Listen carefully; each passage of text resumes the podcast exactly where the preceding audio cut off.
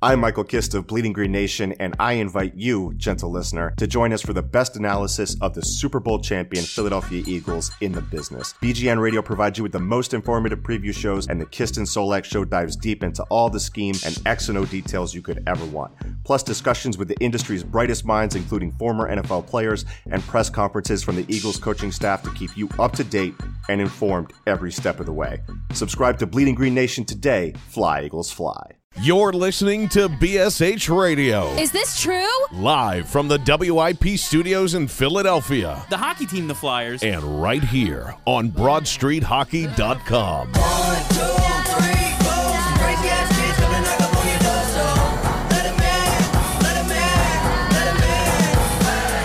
Hey, everybody. How you doing?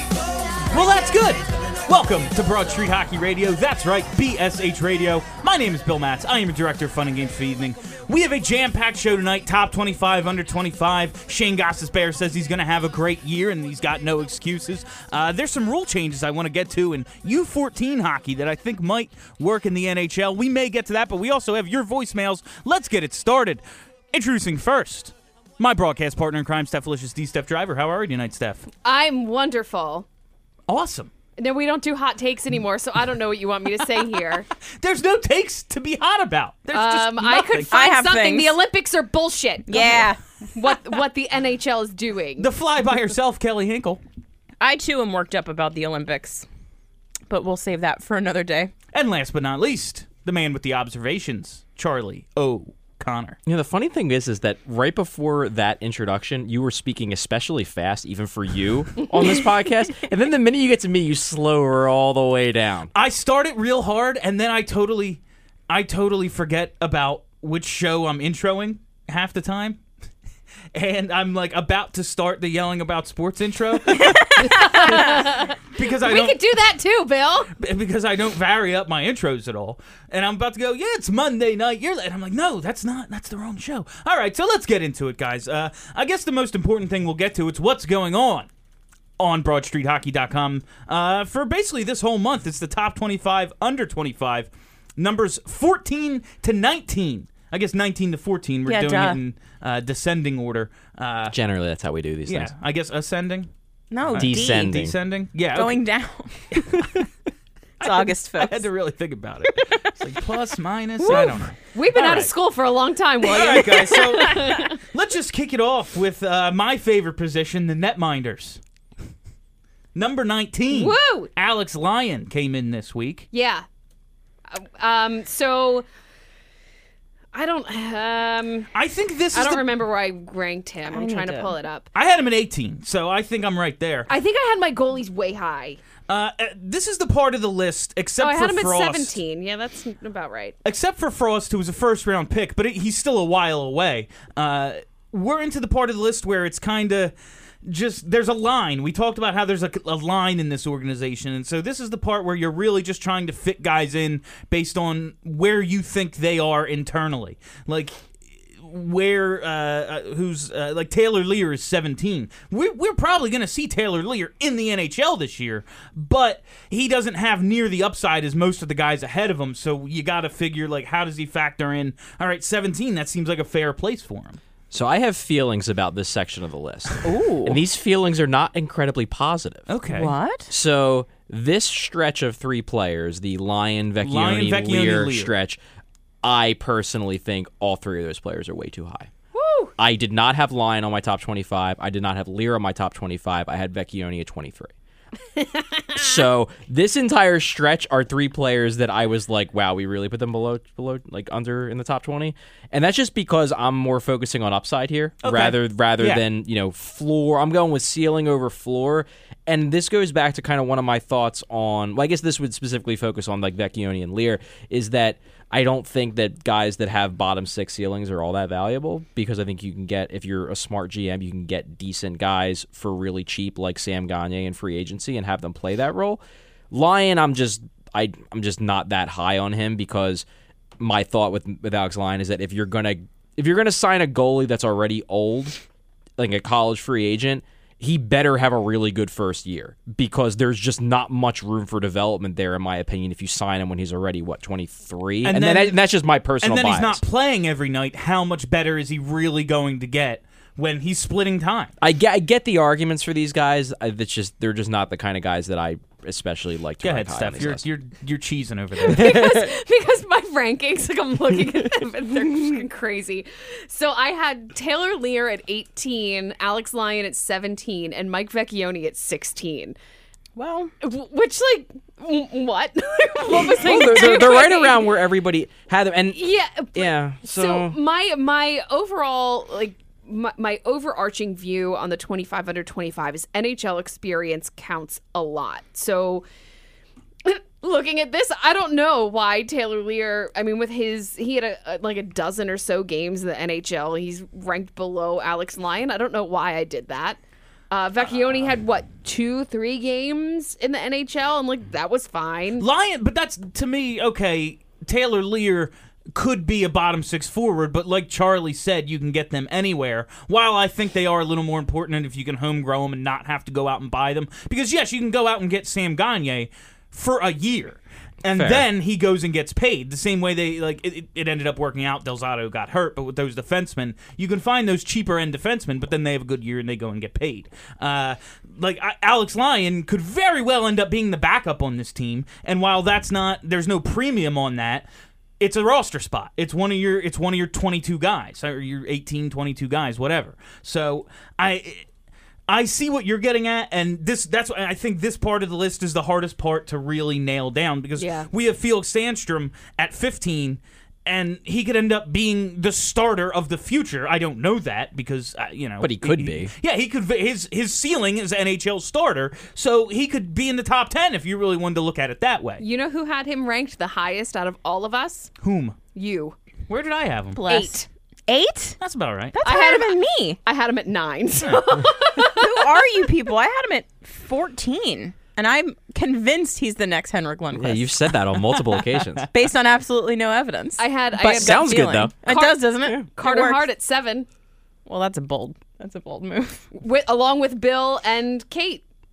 We all had him at 7. Well, I had a lot of questions for past Kelly about why she put Anthony Stolarz at number 10. Listen, I've got a lot of questions for past Stephanie. Like what were you smoking when you did this list? I have no idea. Well, the Vecchione thing was the best, because you're so clearly anti-Vecchione, and you had him ranked so high. I had him ranked higher than anybody else at Broad Street Hockey. Like, what?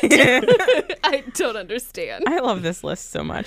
Lists are great, especially this time of year. There's so much you can debate. And with a list like this, everyone's got a little bit different criteria. Yeah. That's the best part. I have Carter Hart at 7 because, like Charlie said, I'm looking at upside. If he's a franchise goaltender, he's number 1. Yeah. Except for maybe Provorov. I don't know what's harder to come by. Well, I do, because the Flyers have had a couple of franchise defensemen. They haven't been able to find a goalie ever since 1976. So... In a lot of ways, this mushy center part of the list is kind of the most fun, because it could be literally anything. Like, you kind of know who the top 10 guys are at this point. You kind of know who the bottom 5 or 6 are at this point. But the middle is a little... I don't know. This is when it just comes down to... Guys with high ceilings who don't have any... I like the bottom of the list also, because, like, Charlie has a guy like Linus Hogberg in there.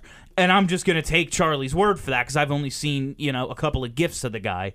Yeah. And if you tell me he's that good, awesome. He's not going to make my list just because I've seen other guys play. So I'm going to grade them higher. That's kind of what organizations do. Yeah. Mm-hmm. Like, when it comes down to draft day, you have 2 scouts who have a guy rated evenly. Go with the guy who's got the most success. Yeah. But this is all about, like, personal philosophy of these lists, and that's what makes this part of it fun. Like, for me, I look at this and I say there's a stretch of 3 players I think are way too high, but somebody else could say, Taylor Lear's going to be on this team next year in some form or another. I want him closer to a Scott Laughton, who I don't think is dramatically better than Taylor Leier. I don't believe that, but I could understand someone believing that, and that's where you get into, okay, where should these guys go? And that's just this is personal opinion, because if you're a prospect hound, you're going to have a guy like Wade Allison ahead of a guy like Taylor Leier. But if you're someone who's saying, okay, I'm going to go with the certainty of Taylor Leier over the, hey, maybe he'll be something good in Wade Allison, but he still has to go through another 2 steps before he gets there, you're going to have Taylor Leier higher, and that's fair. And that's the thing is,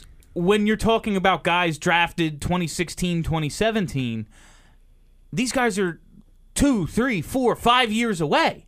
Like, we still haven't... We've seen Sam Moran one time in the NHL. And he crushed it. Yeah, he was drafted in 2013. He played a good game. I'm looking forward to watching. I'm just saying, like, these guys drafted recently, we're all high on them and can't wait to see them. But I have no idea how good Isaac Ratcliffe is. At his next stage of development, he just might go, yeah, I don't even like trying this hard. Hockey sucks. And I'm not, maybe. I have no idea what his personality is like. I seriously doubt it's that. But why does anybody actually like this sport? I don't understand. This blows. I don't want to do this. I'm going to get go be CPA. Like, oh God, that's worse. It's absolutely, like, a lot. That's the thing, is when a guy's 3-4 years away, I don't know how to grade him, so you just go by, you know, whatever your criteria is, and that's what makes these lists fun. What did we have? We said 19 Alex Lyon, 18 Vecchione, 17 Leier, 16 Frost. Who? That Frost character. Morgan Frost character. Late first round pick. I guess I feel he's really far away just because. It was end of the first round, just wasn't expecting him. All of our eggs were in the Nolan Patrick basket. But you look at a guy like Konechny taken in the same, you know, kind of area, and he's in the league a year after his draft year. So I guess it's possible? Not this year, next year. Next year, yeah. Yeah. He definitely needs to fill out. But yeah, he's small. Yeah, a lot of it comes down to his next season. If he has a breakout season and flies up the rankings, like, there's a reason why he was taken in the first round. It seemed like the Flyers were a little bit higher on him than the consensus, but you're still talking about a talented player, and you're talking about a guy who, you know, maybe was the best draft-eligible playmaker in the OHL. So there's something there. It's just, yeah, you're absolutely right in that. You know, is he an Albay Kubel? And I don't mean that in the sense of having the bad first year, but is he a guy who's going to spend all of his time in the juniors, then get a couple years in the AHL, then hopefully be that guy? Or is he a Konechny who jumps from sort of point per game, close to that, a little bit over that for Konechny, and then his draft plus 1 year he goes, you know, apeshit, and then he's put Brangen down the door to possibly make the team? You just don't know. I like that, Charlie. I think you should use apeshit in your player evaluations more often. I think so. And then 15 Sandstrom, 14 Stolarz.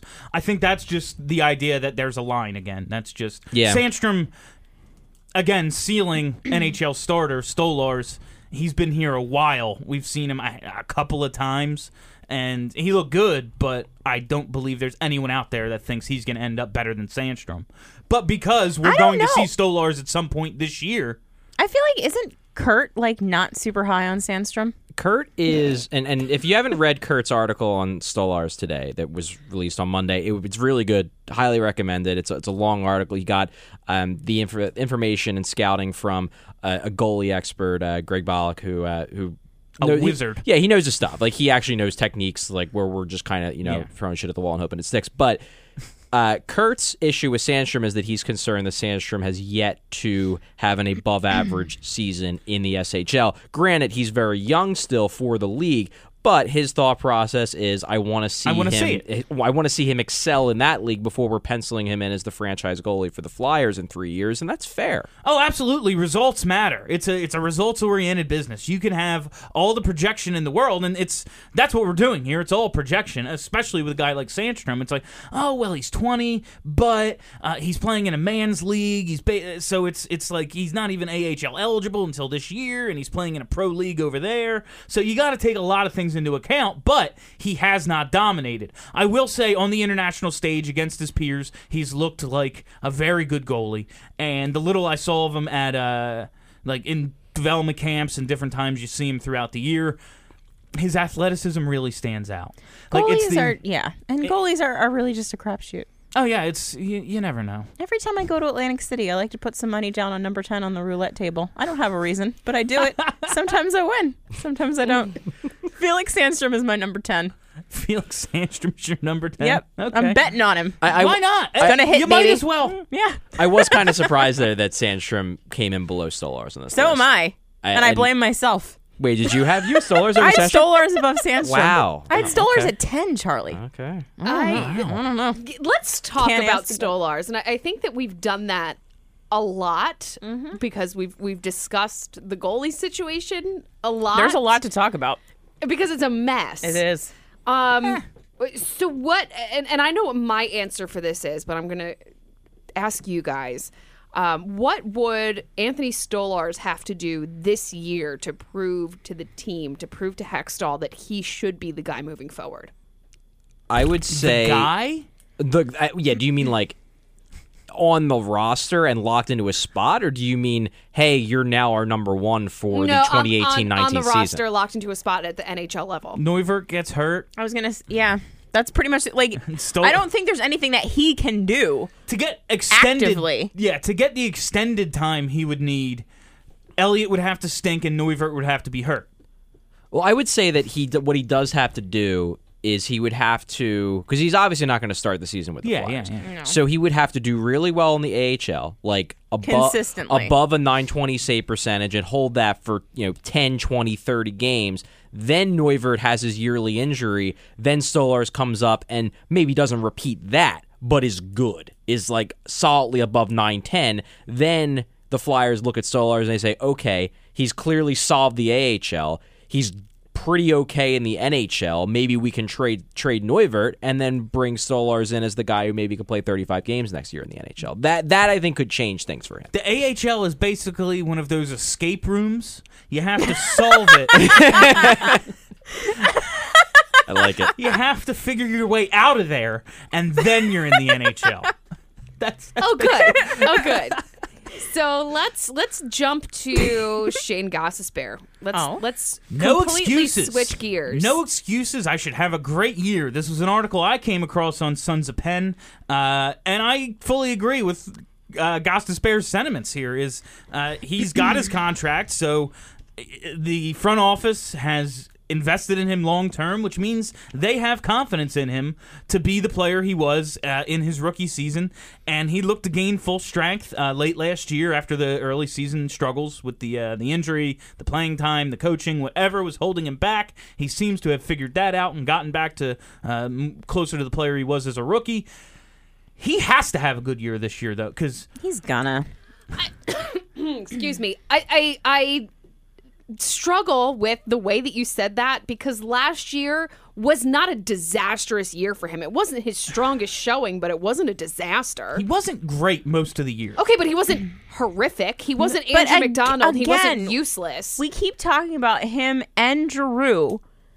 We always begin these conversations without acknowledging which, and I think it was Kimmelman that Gostisbehere sat down with for these comments, but he explicitly said, I was hurt for most of the year. I was recovering from this very major surgery, and it held me back. Well, to clarify, though, so Giroux definitely said that. Gostisbehere on the other, Giroux did. Giroux said that... I thought Ghost did, too. No. So in the exit interviews, Ghost was asked on multiple occasions, was the injury holding you back? And Ghost was basically like, no, it was all in my head. No. And now he might have been lying. It's very possible that it actually was bothering him. But no, Ghost was very clear that he felt that the majority of his issues were caused by him getting into his own head, not him not being able to do stuff. He may have mentioned a little bit with Kimmelman, saying that like he had to get used to what he could and couldn't do. Yeah. But he's been, unlike Giroux, who I think was just unbelievably frustrated with what he couldn't do, Ghost has been more like, no, this was more a mental thing. Okay. So that's not saying that it didn't affect him. That's just saying that Ghost is very, very opposed to the idea of blaming it on the injury. All right, here's where I will then take the discussion. If we're going to blame everything on injuries, then Ghost not everything. I'm just saying if his struggles last year were because of his physical limitations brought on by needing off-season abdominal and hip surgery, I will accept that. That's totally believable. However, as a 180-pound defenseman who has now played like a season and a half, basically, he has to stay healthy. Oh, absolutely. He played 1 year and had a debilitating surgery that cost him half of the other next year. That's not good.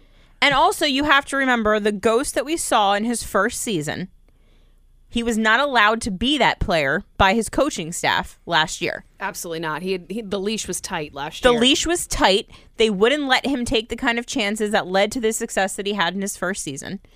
And if they don't take that leash off, it's going to be a problem. Like, there's just no getting around it. You can't make him an Andrew McDonald type defenseman. He's not that guy. I will respond to that with...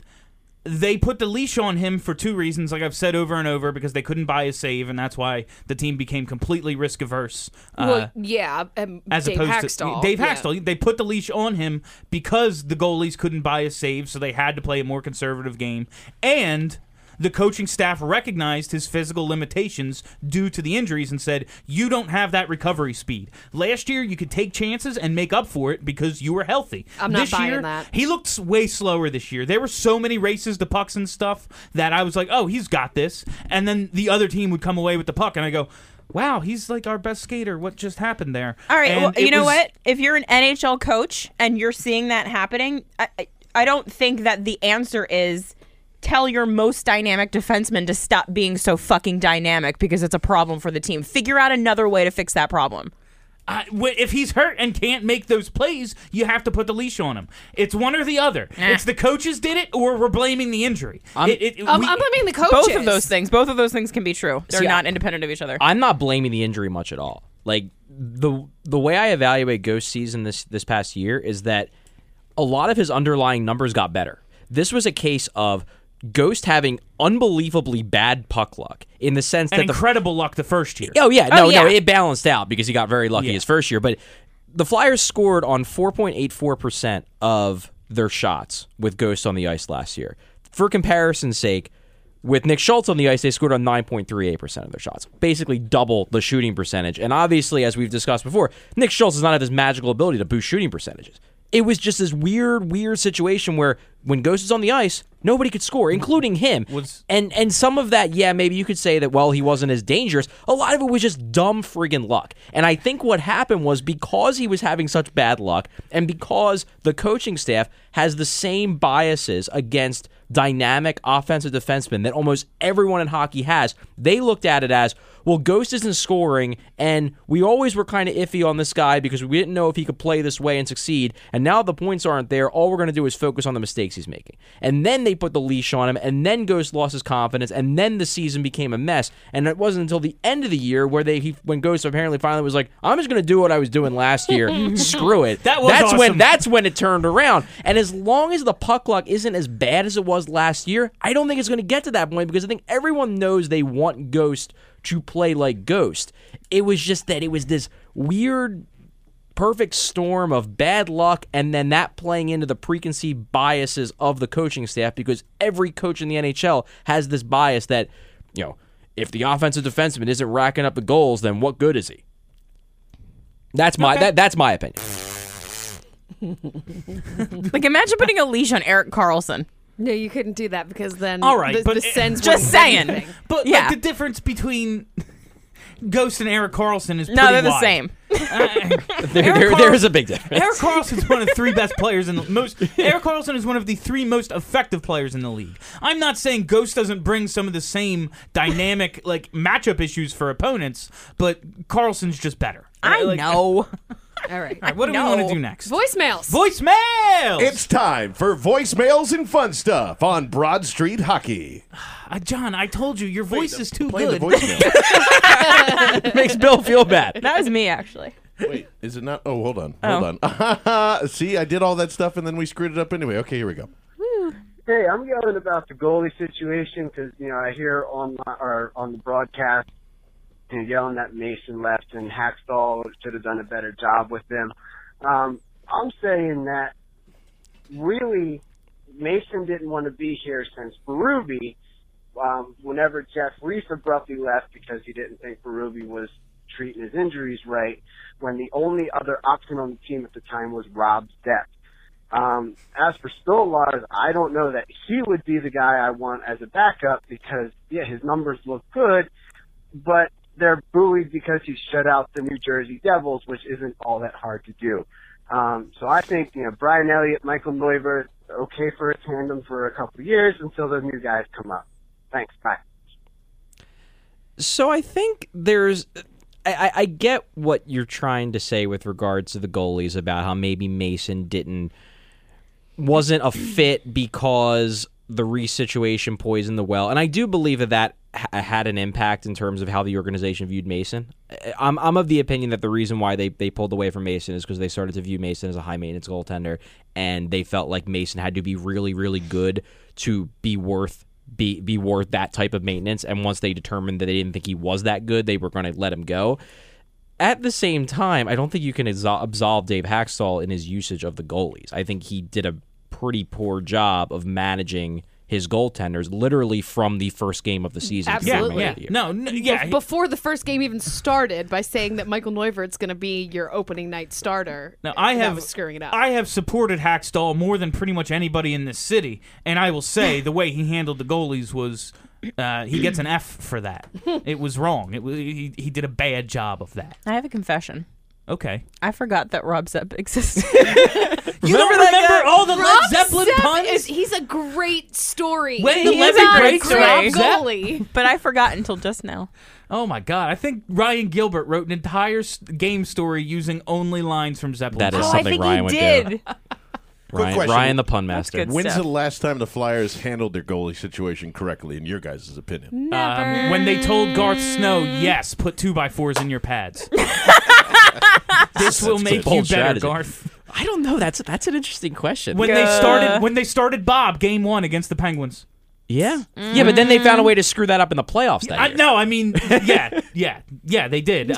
The last time they handled it correctly is when they gave Bob the reins to start a season. Yeah, they accurately evaluated him as a good goalie, and they didn't care that he was a rookie. They were like, you know what, you're better than who we got, so go get him, kid. And he did well. And then, of course, Laviolette gave up on him after one game in a playoff series. Yeah. All right, let's head to the next one. Why do you guys hate Mike Vecchione so much? He is one of the building blocks of our franchise in the future. He has chemistry with Shayne Gostisbehere, and he is highly skilled if he can put the amount of points that he did in college hockey. Why do you guys hate him so much? I didn't know that Mike Vecchione listened to the show. Thank you for listening, Mike. So my immediate thoughts are, I didn't realize that anybody thought that Mike Vecchione was a building block for the future. Mm. And if you legitimately believe that, like, please tell me why, because it's lost on me completely. Vecchione's a great unknown to me. I like him. I hope he finds himself a role in our bottom six. I don't see it working out for him this year, but I've always supported it. I was happy with the signing. Always go get the best player available when possible, especially when it's not going to cost you anything. What's he making, $925K? Yeah. Go get that guy, but I have no idea what he's going to be. He's a college free agent. Some of them turn out, some of them don't. We'll see. You don't know what he's going to be, and he's already in the age curve of his prime, so there's not a whole lot of room for... oh, well, we've got to see what he turns out to be. Pretty much what you're going to see is what you're going to get. Hopefully he's Matt Reed. That was exactly what I was going to say. Matt Reed. Yeah. If we get those 3 Matt Reed seasons out of him and then throw him in the garbage and go get another one, awesome. I'd love that. And that'd be great. But was anybody, even when Matt Reed was Matt Reed, the 20-goal scorer, did anybody view him as like a core building block? No. Like, he was a nice player. I thought he was a piece. It was like a bonus when he turned out to be that good. Okay. All right, let's head to the next one. This is Eric from Ohio. I'm calling about the hockey team, the Flyers. I just want to say that I'm thrilled about the growing depth of the team, especially guys like Nolan Patrick. However, I'm extremely worried it's all going to be wasted. I think Hakstol showed last year that he's a horrible coach and has no idea what he's doing. I'm so worried that the team won't be able to score any goals, regardless of the mediocre goalies we put behind the team. And I'm worried that the players are going to be wasted. Would-be successful players wasted, mistreated, sitting in the press box. I'm really worried about it, even though I think the team could be great under the right leadership. Thanks. Ivan Provorov played 82 games last year. Everyone remembers that, right? When we talk about young players being wasted and stuff, he played 82 games. Yeah, but who else was he going to put in? I don't know. Who did he put in for goals? He didn't have a Chris Vandevelde version of a defenseman to put in ahead of Ivan Provorov. Yes, he did. Andrew McDonald. Well, all those guys. You could always play them. Nick Schultz. Yeah, Schultzy. Every coach's dream, Nick Schultz. Listen, I think most coaches stink, and Dave Hakstol probably stinks. But Let's see. I don't know. Wait. It's absolutely fair. He'll be fired. He'll be fired after this year if they have the same year they did last year. Yeah, I think that that's fair. I would agree. After the entire season, yeah. No matter what kind of hat we try to put on this and say, oh, well, they're different now.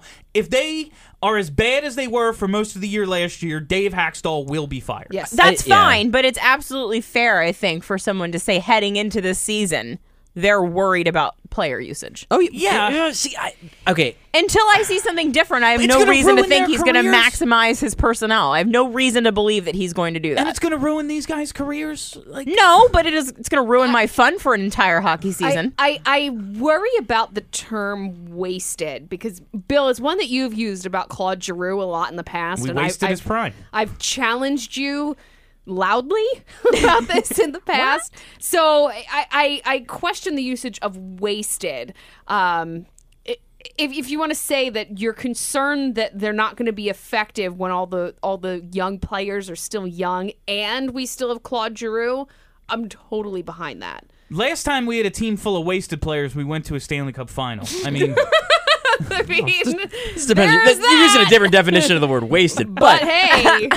The point I'll make is that I really think I get that everyone was really frustrated with Ghost getting scratched last year and Konechny getting scratched.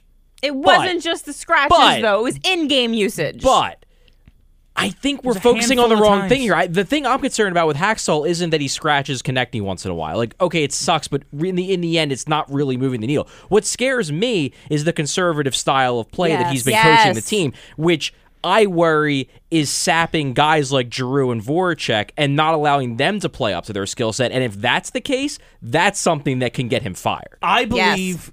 In that first season under Hakstol, however, when Steve Mason, especially down the stretch, was very good and Neuvirth was good in the first half of the year, they played a different way. And I think they played a different way in the first month or so of this past season and then changed to a conservative style because no one could buy a save. Bill, I guess we'll see. Okay. Bill, to answer your question, I think this team is a bowler hat. So there you go. That's kind of how it was. Let's go to the next one. Hey, so I left a voice message last night, but I just wanted to make sure that my message was a lot more clear than before. So we talk about how we are very high on our prospects, and there seems to be much more optimism than there is doubt. So I guess my question is, what is worst case scenario? Like, what will be the lowest ceiling for all these prospects, and what will that make of the Flyers? Would that mean we might have to make a big trade? I'm not sure. So curious to see what you guys have to say about that. Thank you, and keep doing the good work. Well, worst case scenario is we get nuked tomorrow. Ah, damn it, that was mine. I knew it. That's why I wanted to say it before you did. Seems bad. When Chase Utley broke his hand in 2007, he did a press conference after the game about his broken hand. He was just sitting in his locker talking to the media, and they go, "What's worst case scenario?" And he goes, "Hand falls off." And some of these guys are going to work out. Some of them are going to reach the potential. Some of them aren't. They're absolutely going to make a trade. They have like 9 defensemen in the pipeline. Some of them are going to get traded because they can't pay them. Some of them are going to get traded because they need a scoring winger and they're about to make a playoff push. It's worrying about worst case scenario right now seems like it's exciting. Be excited now. Be disappointed down the line. There's plenty of room for disappointment. It's Philly sports. Disappointment will come. Look forward to it now. Yeah. I'm looking forward to seeing because I know they're not all going to work out. So I'm just looking forward to seeing the ones that do. Yep.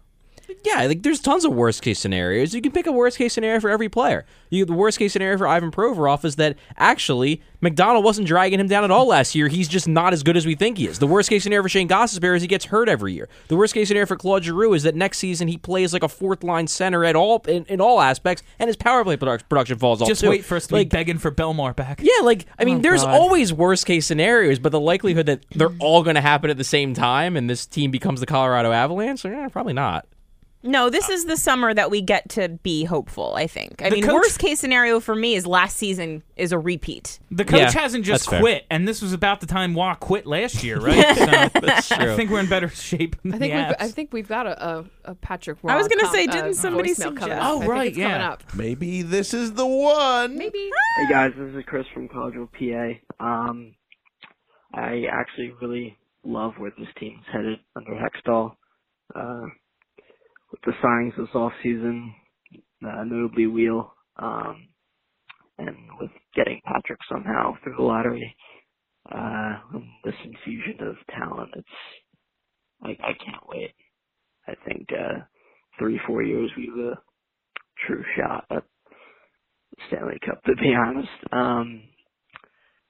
But yeah, this upcoming year I'm also excited for all the prospects coming up. And again, I can't wait. Lay off the Quaaludes, bro. You got a stock left from the 80s. I don't know. Just. I believe this was an I'm so excited voicemail. I'm concerned. I really wasn't listening. He was so depressing. I think he just said, "Go Flyers." That's pretty much all. Yeah, let's go the Flyers. He liked the Wheel signing. Thank you. All right, we'll go to the next one. Hey guys, I'm a big Flyers fan, stuck in Boston, unfortunately. I just had a realization. This isn't exactly so much me being mad, but I'm just realizing we're gonna have a lot of trade chips at the deadline, like Matt Reed, Val Filppula. These are guys on one-year deals who have proven that they're both reliable hockey players, good two-way ability. I think we might be able to get some good picks out of these guys. Let me know what you think, and love the show. Love listening to you guys. All right, bye. Filppula, you could probably get something for. I think if Reed had any value, you would have cashed that in already, but only having this year left and the Flyers having some cap space to be able to cover the remaining money if they're going to send him to a budget team making a playoff push, maybe you can get something out of him. I wouldn't be hopeful for anything more than ancillary. Filppula, I don't think is going anywhere. He's got the no trade clause. He's on the last year of his deal. I think we're going to see him through the end of the season, and that's fine. He's okay. I like him in the lineup. I'm skeptical of Filppula, but I also don't expect he's going to get traded. No. Reed might get traded. It also all depends on how the Flyers are. Like if we're hoping that the Flyers are going to be a playoff team, if they're in the playoff race, they're not going to just be selling guys off. No. They're going to want to keep trying to win and make the playoffs. So, yeah, selling's a possibility if the team's bad, but we're obviously hoping they're not going to be, considering they've, at least on paper, look like they've gotten better. Think about 2 years ago when it was borderline, and then the week heading into the trade deadline, they won a bunch of games, and Hextall said, I owe it to the veterans to keep them together because anything happens when you get in. And so he kept Mark Streit, and they kept the team together, and they ended up going to the playoffs. So that could very well happen again, too. I wouldn't hate that outcome, Bill. To the last voicemail we go. Hey, y'all. Just a quick little bit. I know that y'all talked about this after the success of the draft party, but I was just curious if there was any plans to have more parties or get-togethers during the upcoming Flyer season. I know particularly for some of the Saturday games coming up in October and November would be really awesome if there could be potentially like a tailgate party together down at the Wells Fargo Center. I think it would be a pretty good turnout and good time. Broad Street Hockey has a pretty awesome following, and it'd be awesome to see everyone. All right, have a good week. What a wonderful idea, Stephanie. I think it is a wonderful idea. Broad Street Hockey does have a great following. The answer is hell yes. We are absolutely going to do some more shows, some more events, starting with, and nothing is concrete yet, so I don't have details, but... There are no custard concretes? Those commercials what? Just... Have you seen those commercials for custard concrete? No, I have absolutely no idea what you're saying. It's like a really thick milkshake from Sonic. All right. So anyway, for the home opener, which is in October, it's on a Saturday, it's at night. We're going to do some type of pep rally during the afternoon that Saturday. No details yet because we haven't put it together yet. We're also working on going to Vegas for the Flyers game in February. Vegas, yay! Baby! Awesome. Vegas. And other events throughout the season, whether it's a live podcast from a bar or a tailgate, all things that we're exploring, but there will definitely be more events this season. You can find me most Friday nights at 12 Steps Down in the Italian Market. Okay. Just come hang out and drink beer with me. I was going to say Bill Live from the Bunny Ranch because I figured that's where you go in Vegas, right? Oh, no. the bunny ranch. No cheap hookers for William. Ranch. He's a classy gentleman. From everything I've seen from that television show, it looks pretty classy in that joint. Oh God, it's a trailer.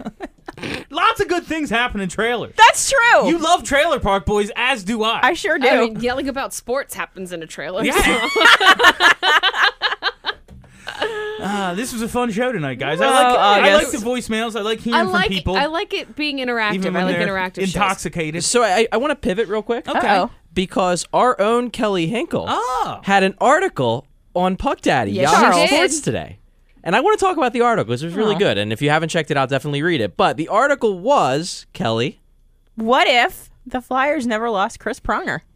Now, this is the Puck Daddy alternate history summer. They always do a fun summer series. Yeah, and this year they're asking people to pick some pivot point in their team's history, real or fake. Some people have gone really off the rails with theirs, and kind of draw out what might have been. And when I got asked to do it, immediately I thought to myself, well, I think things would have been really, really different if Chris Pronger never took that stick to the eye. Really, really different. And so I kind of went with it. It's the reason they had to eventually go out and get Andrew McDonald. It's the reason they brought in Mark Streit. A lot of bad things and also a lot of good things. The reason they brought in Luke Shen. The reason they brought in Nick Grossman. It's the reason they brought in Ron Hextall. To be honest. Yeah, the reason, pretty much the reason why Homer lost his job. Yeah, it was the reason why that whole possible cup run team fell apart because they had no defense. Mm-hmm. And part of that, too, was on Holmgren because, they lost Pronger. And it sucked they lost Pronger. No one could have predicted that. But they could have went out and actually gotten good defensemen to fill out the rest of their defense They did the opposite of that. Instead, they got actively bad ones. Yeah. And they went out and instead of going out and trying to piece it together, they were like, let's just get Ryan Suter. All right, that didn't work. Let's just get Shea Weber. Oh, that didn't work. All right, now we got to trade JVR for Luke Shen. Oh, we just got worse. Oops. Well. Yeah. So, it's an interesting alternate history. It is a great take that Pronger was healthy here one year, and they went to a Stanley Cup final with no goaltender. Yeah, and if you're super bored in the summertime with absolutely no hockey content to read, this little series that they're doing on Puck Daddy is actually a lot of fun. Some of them are pretty funny. Some of them are really interesting. So if you're bored, check them out. Or check them out anyway. And that is all the time we have for you this week on Broad Street Hockey Radio. Thank you so much for listening. Thank you to Sports Radio 94 WIP and our producer, John Barchard. Woo! Are you ready to talk about sports? Yeah!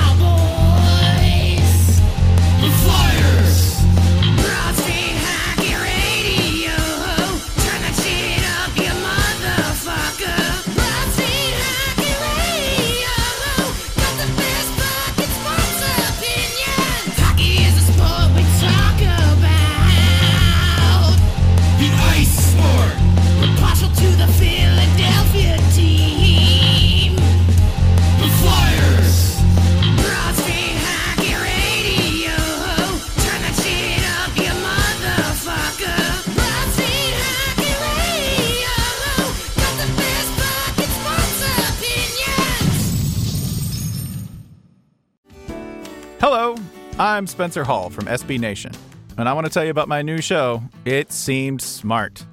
It Seemed Smart is a show about people doing things that, for some reason or another, seem smart at the time. Those things might include doing a little cocaine and driving a bike up a mountain. Or, I don't know, maybe racing 100 miles per hour across the country in the middle of the night with no one's permission. Or even stealing a bat from an umpire's room in a Major League Baseball park. Check it out, and if you like it, tell a friend. I'm Spencer Hall. Don't do anything smart.